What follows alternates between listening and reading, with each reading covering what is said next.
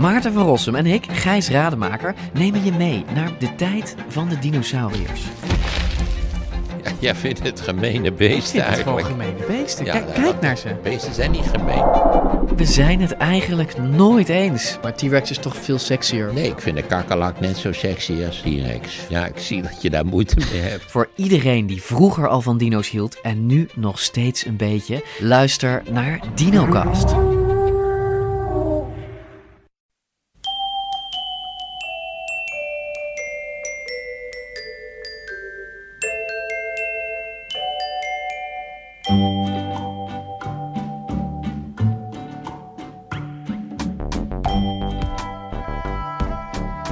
Welkom bij aflevering 186 van de Echt Gebeurd podcast, waarin waargebeurde verhalen worden verteld door de mensen die ze zelf hebben meegemaakt.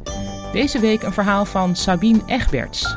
Ze vertelde het al een tijdje geleden in 2014 tijdens een verhalenmiddag rond het thema Aan tafel.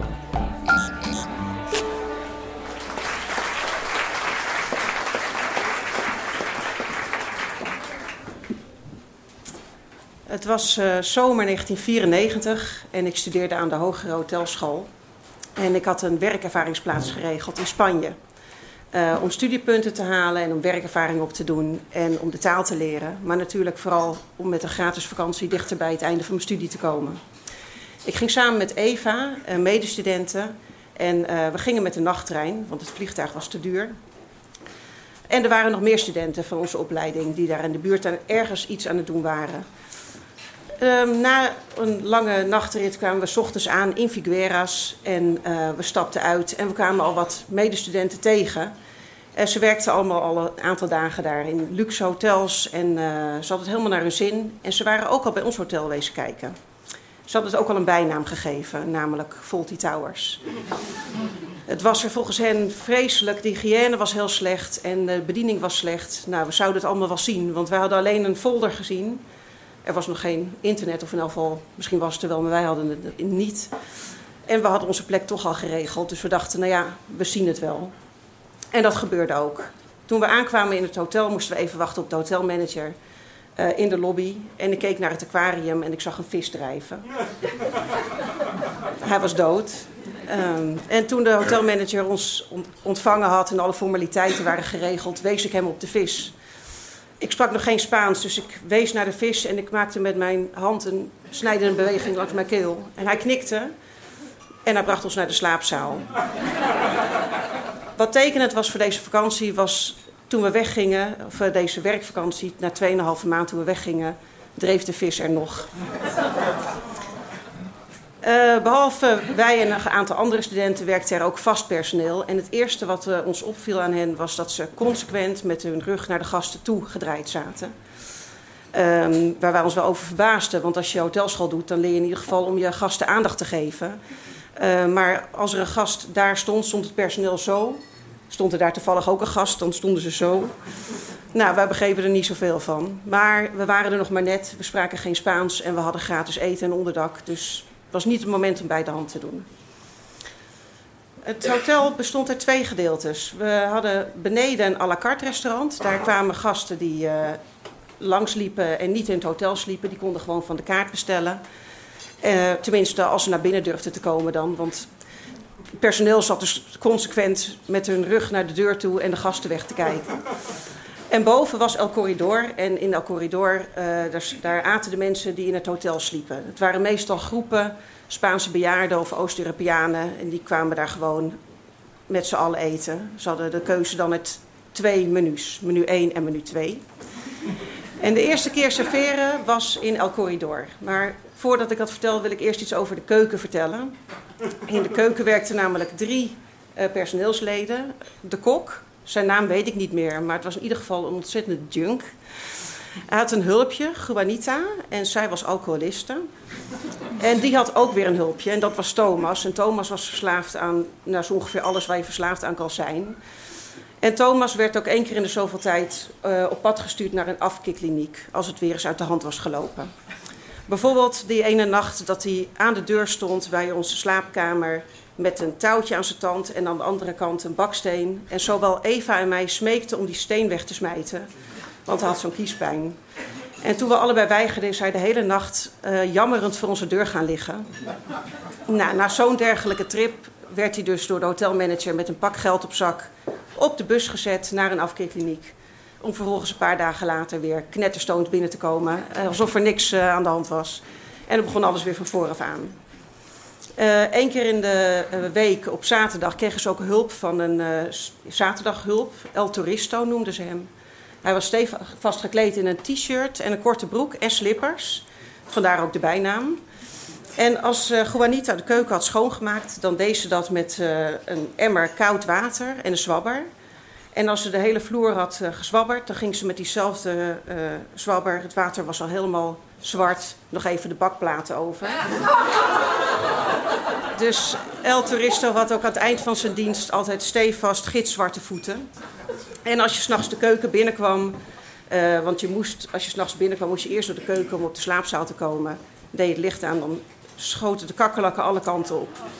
En daar stond wel schoonmaakmiddel, maar dat stond dus op een, in een bakje op het aanrecht met een verstijfde kakkerlak erin. Dus dat was de keuken. Goed. De eerste keer bedienen was dus in El Corridor. En uh, de keuze was menu 1 of menu 2. Um, en we begonnen natuurlijk met de voorgerechten van menu 1. En dat was een bord doperten. Dus alleen maar doperten. Uh, dus wij liepen met de borden doperten naar binnen. En ik vroeg wie had er menu 1. Nou, een aantal mensen staken hun hand op. Dus ik bracht de borden en ter plekke bedachten mensen dat ze waarschijnlijk toch menu 2 hadden besteld. Maar ik had al zo'n vermoeden dat het er waarschijnlijk niet veel beter op zou worden. Dus ik dronk ze toch de doperten op.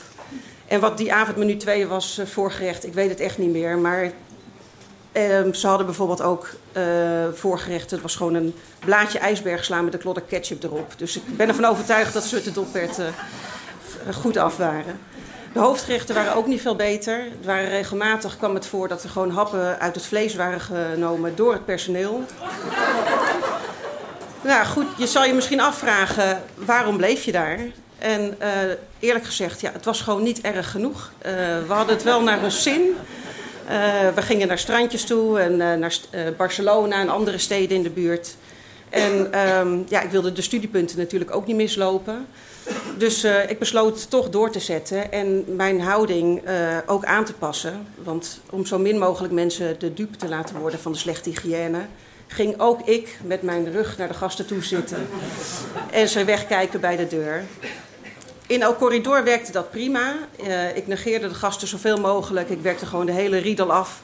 Dat waren groepen. Dus zolang, je, zolang ik de mensen bekeek als een groep en niet als individu, ging dat op zich aardig. Uh, maar in het à la carte restaurant was dat een stuk lastiger. Want ja, het personeel zit met de rug naar de deur. Uh, de, het hotelmanager lag in een stoel te slapen regelmatig in de lobby met zijn mond open. Moet ook geen aantrekkelijk gezicht zijn geweest. Die vis dreef daar nog. Er liepen twee honden door het restaurant. Die werden te weinig uitgelaten en die pisten regelmatig tegen stoelpoten aan. Dus als er dan een, toch uh, mensen binnenkwamen die deze ontmoedigingen trotseerden, dan voelde ik ook wel een sympathie en wilde ik uh, echt mijn best voor ze doen. En dat was gewoon echt heel zwaar. Um, want ja, ik kan wel heel vriendelijk zijn, maar ik kon niks doen om het gebrek aan hygiëne en het slechte eten en de ranzige entourage om dat te compenseren. Dus ik kreeg ook nooit een fooi, wat ik helemaal begreep. Want uh, ja, in El Corridor hebben we drie keer een opstand gehad... waarbij de mensen ons met bestek bekogelden. dus als er mensen vriendelijk terug waren, was ik al helemaal uh, blij. Uh, en ik had me één ding voorgenomen, wat er ook gebeurt... Ik ga niet huilen. Alle studenten die daar werkten, die waren al een keer in huilen uitgebarsten. En dat zou mij niet overkomen. Dat ging op zich vrij goed tot een week voor het einde van de periode. We zaten bijna 2,5 maand. En uh, ik zat in het à la carte restaurant. Uh, kwamen gasten binnen. En uh, het was een heel leuk stel. Ze kwamen uit Oost-Europa. We hadden een heel leuk gesprek. De sfeer was goed. En uh, zij vroegen zich af of ik Catalaans sprak. Wat een groot compliment was, want het was gewoon mijn belabberde Spaans. Uh, en ik vertelde dat ik uit Amsterdam kwam. En zij uh, wilde daar ook nog een keer naartoe. Kortom, we hadden het gewoon echt hartstikke gezellig. En ik werd zo ook steeds zenuwachtiger, want ik wist... er gaat gewoon iets gebeuren dat deze hele sfeer om zal draaien. Uh, maar tot mijn grote verbazing was de paella was goed. Hij smaakte goed, het bleef gezellig en ze zaten lekker te eten. En um, toen gebeurde het alsnog. Er kwam nog een tweetal gasten binnen, een stel. En ze zagen de paella. En ze wilden dit ook. Dus uh, ik nam de bestelling op en ik ging naar de keuken. Maar de keuken kon deze dubbele werkdruk helaas niet aan. Dus Juanita kwam de keuken uitgerend, pakte de half aangegeten pan paella van mijn gasten, zette hem bij de andere gasten op tafel. en zei: Je krijgt het toch niet op.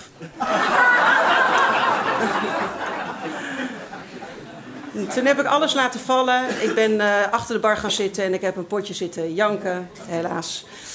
Uh, maar goed, uh, de gasten zijn boos weggegaan, terecht. Uh, en aan het einde van de, van de periode heb ik me bedacht dat ik er toch iets van heb geleerd. En daar ging het natuurlijk om.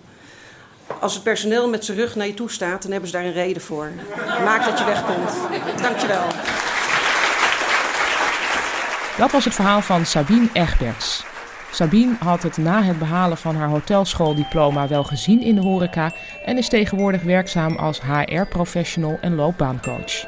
Meer informatie over haar kun je vinden op haar website, dat is www.sabine-egberts.nl.